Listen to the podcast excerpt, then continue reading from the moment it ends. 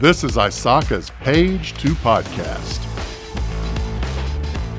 Hello, everyone. Thanks for joining us. I'm Brian Fletcher, a research advisor at ISACA, and joining me today is Dr. Yasmin Razaka, a research and academic advisory board member for the University of Fairfax and the American National University.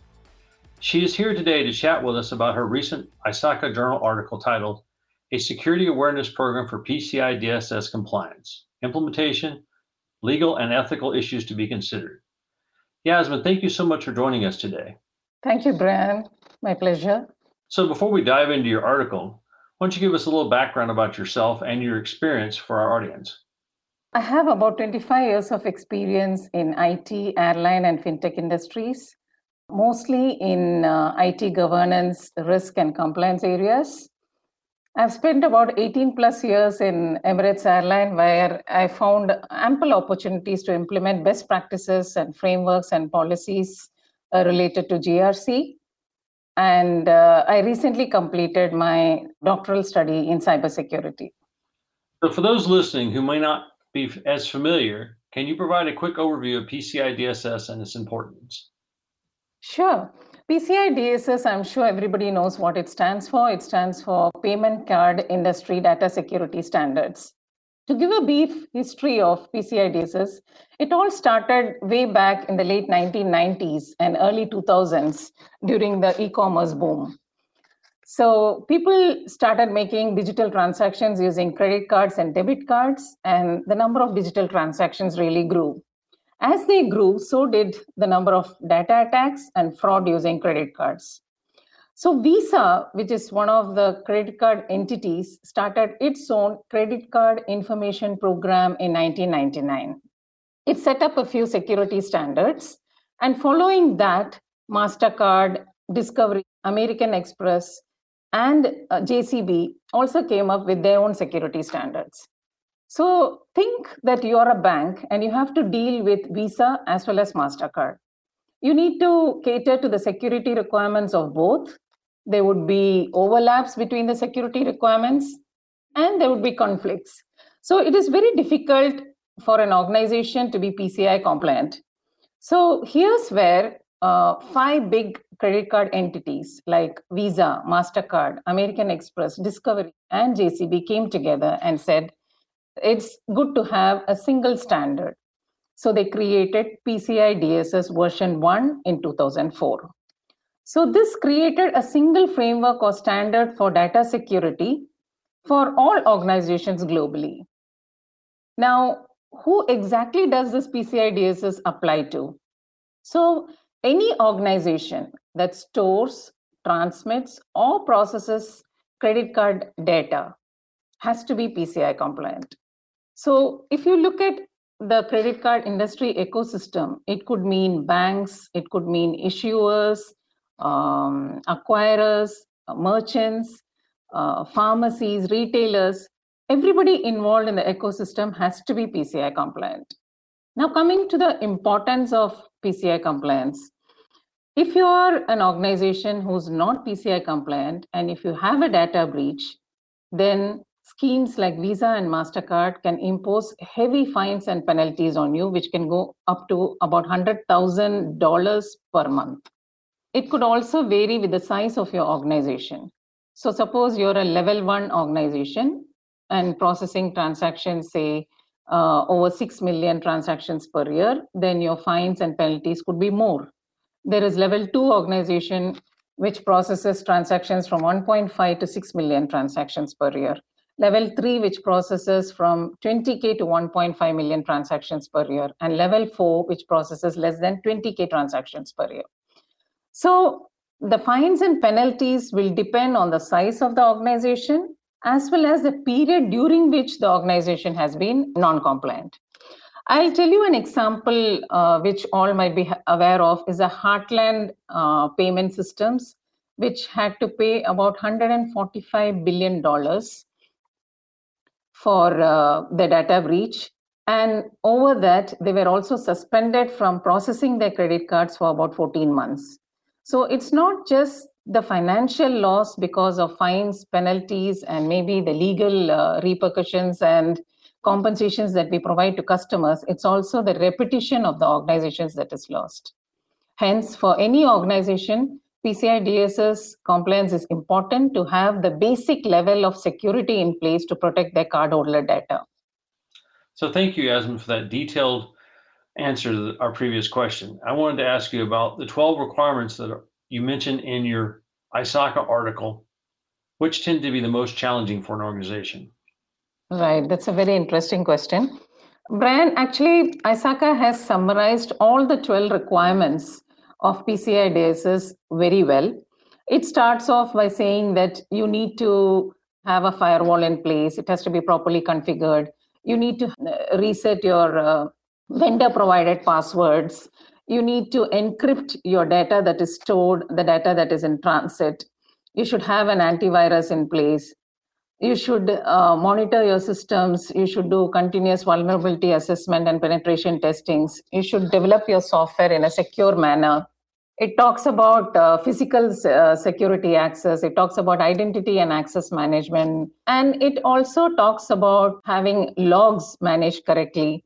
But finally, the 12th requirement that it talks about is about security governance. It talks about how an organization should have an information security policy in place and how awareness needs to be created around this with the employees in the organization. Now, I feel that this requirement is most challenging. And you may ask why? Because mostly organizations invest a lot in technology. They spend a lot in implementing intrusion uh, detection systems, VPNs, data leakage prevention systems. But often the human element is ignored. In a recent study carried out by IBM, it was found that about 60% of the security threats are caused because of people in the organization. And two thirds of data breaches are also caused because of insider attacks. Now, this shows that hackers are uh, targeting the vulnerability of people, and social engineering, for example, has become the easiest vector for uh, data threats.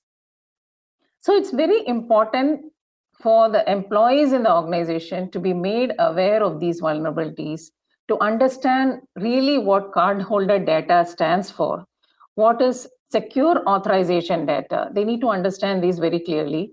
And there are different players in, in the whole ecosystem or the credit card industry. All of them need to be trained, which is very challenging. For example, even a cashier in an organization needs to be trained on how to detect proactively if the POS terminal has been tampered with or there are any skimming devices added to it. So definitely it is challenging to create this awareness and governance for different stakeholders who are involved in cardholder data.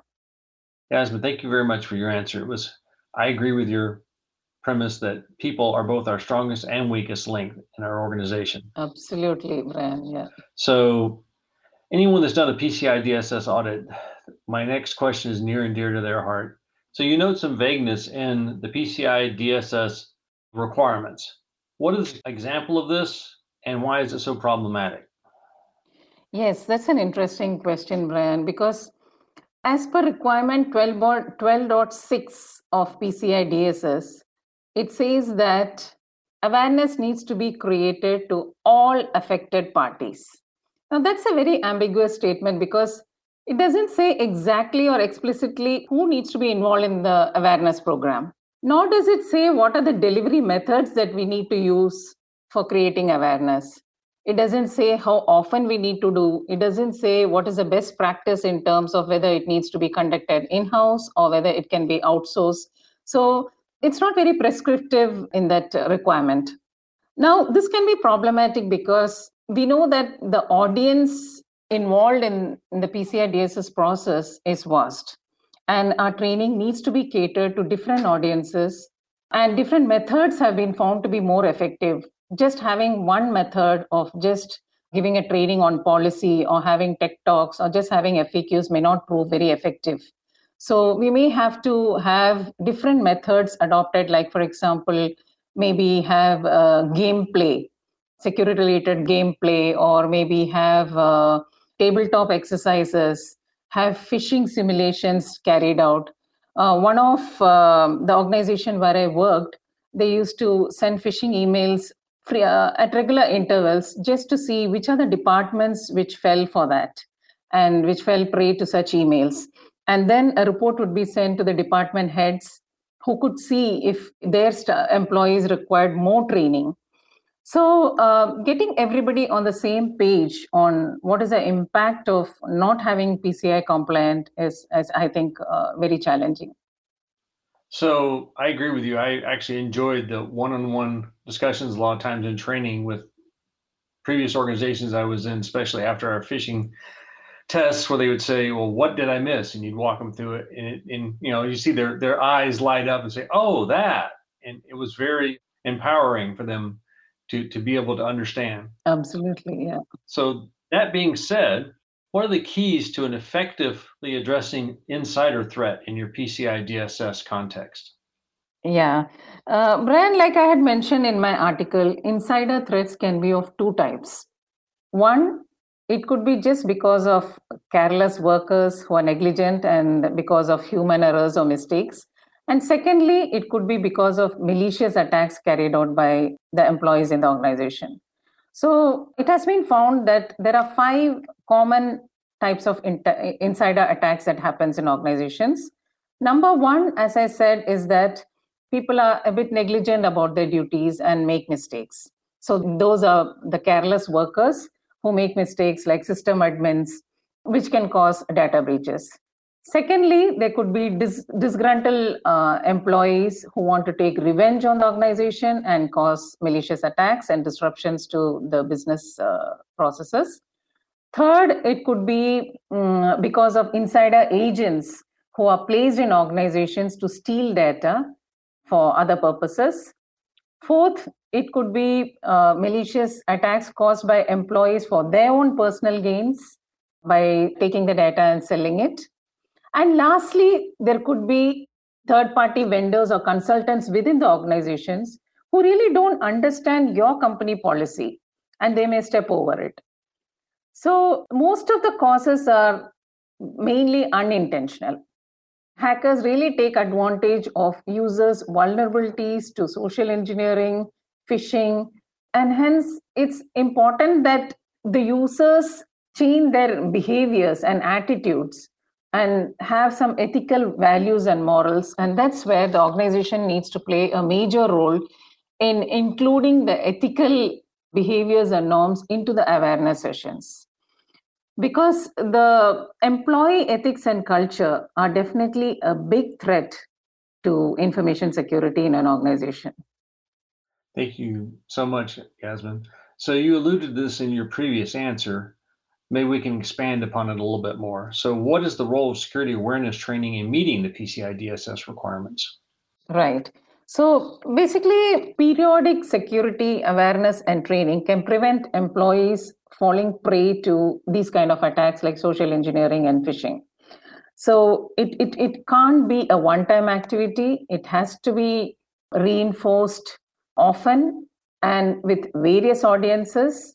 It has to be carried out in different methods because you can't have just one single method of doing a training like i mentioned earlier several methods need to be used emotional marketing has been found to be one of the effective methods recently for creating awareness among employees, like telling them about the attacks that have happened and the kind of loss that organizations have faced.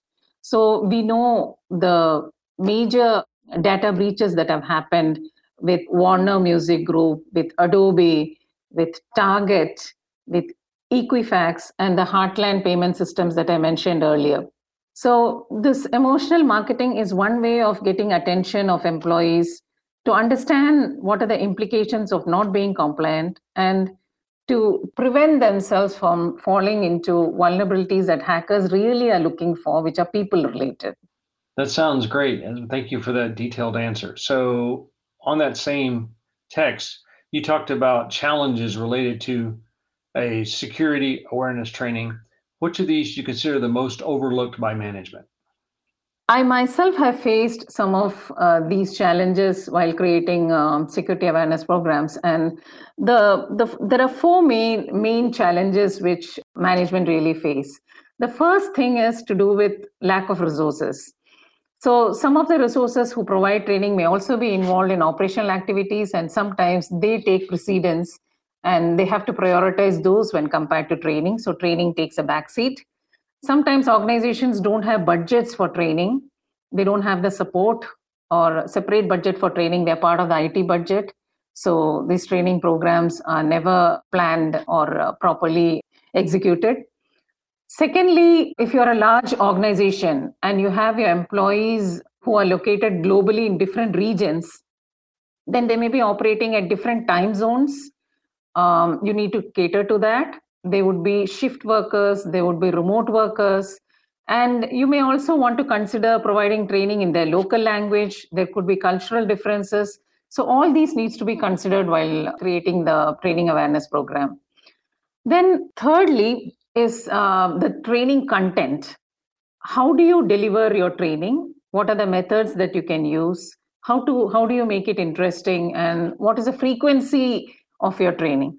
So you need resources if you want to cover the entire global organization. So you need to plan for that. So these are some of the challenges. But I think the biggest challenge is the behavioral change that is required out of the training, training awareness program. Um, and the reason why I say that is because, like I said earlier, uh, it's easy to implement technical solutions, but to get users to report to some suspicious activity uh, without hiding them and to get them to know whom to contact in case of a suspicious activity or proactively inform of any malware that they notice. I think that is challenging. Getting all of them to uh, report on such incidents and be proactive uh, the behavioral change of having this attitude and thinking that it is each one's responsibility security is a responsibility of each individual I think uh, that is most challenging. Yes, yes, I totally agree. To quote a former math teacher of mine, the people part of the equation is always the hardest. yes. So, in that phase, whom else in an organization besides management do you need to include in your cybersecurity awareness program? Uh, before answering that question, I would just like to say that uh, a typical credit card transaction takes just about two seconds. But within that two seconds, there are multiple entities involved uh, to make that happen. Within an organization, if you see system administrators, apart from security team, then there are risk management team, there is this compliance team, then we have a procurement and logistic team, learning and development team. In fact, all of these need to be involved in the security awareness programs. If you look at a big merchant, if you see even a cashier, like I mentioned before, he needs to know if his POS terminal uh, has been tampered with or if any skimming device has been attached to it. So every individual who's involved in the end-to-end credit card data environment needs to be involved in um, security awareness training. I can give you an example of the recent uh, Colonial Pipeline ransom attack, which all of us are aware of. The attack happened through a VPN account which got compromised. That account was not being used at all, and it was not deprovisioned or decommissioned. So that was one flaw. And secondly, the account didn't have multi factor authentication as well. So, although the company invested a lot in monitoring tools and security tools, I think there has to be a combination of process and people element also along with the technology. Whenever a new uh, service goes live, along with it, there are servers, databases, firewall rules, SSL certificates, dedicated internet links, ports, everything which goes live. But how many organizations really do a cleanup when the service goes down? There has to be a clear process of decommissioning all of the related components associated with that service. So if you look at it, then the configuration management team also needs to be involved in training. So what I mean to say is that at each department level, at each individual level, everybody needs to be responsible and part of the security awareness training. I couldn't agree more, Yasmin. Thank you very much for that answer. So, on that same theme, what are our primary legal and ethical considerations when we're looking at our security awareness program? Brian, uh, I think now we, we, we have clearly understood that employee behavior and ethical values are of primary concern to IT security. So, uh, unlike GDPR, we know that PCI DSS is it's not a law; it's a regulation, and people need to understand that there are legal implications of not being PCI compliant. So, uh, we have also seen that Target had a major data breach in 2013 where it had to spend about more than 200 million dollars in terms of compensating its customers. About 40 million credit card details were compromised as part of that attack. So our employees need to be aware of the legal repercussions in terms of fines, penalties, and uh, also the compensation that needs to be given to our customers in terms of ethical values, they need to make sure that they don't fall prey to social engineering, which is one of the biggest vectors for data attacks. They need to be careful about phishing emails, about ransomware attacks. Overall, I think um, the organization has to have a culture where the ethical values and attitudes and behavior of people also need to change which plays a major role in uh, PCI DSS compliance. So it's a major culture shift that I would say, and any amount of PCI uh, compliance will fall short if this culture shift doesn't happen. Yasmin, thank you so much for your input and being involved in PCI DSS. I totally agree with you. It is all about the culture and the ethics, how a organization addresses PCI DSS. So that's about all the time we have for the day. So I'd like to wrap it up by thanking Yasmin for taking time to chat with us about her ISACA Journal article concerning PCI DSS. Thank you, Brian. Thank you for having me here. I hope all of you learned something about PCI DSS as I did today, and I want to thank you for joining us. Thank you for joining us today for this episode of Page 2 Podcast. We hope you enjoyed this episode.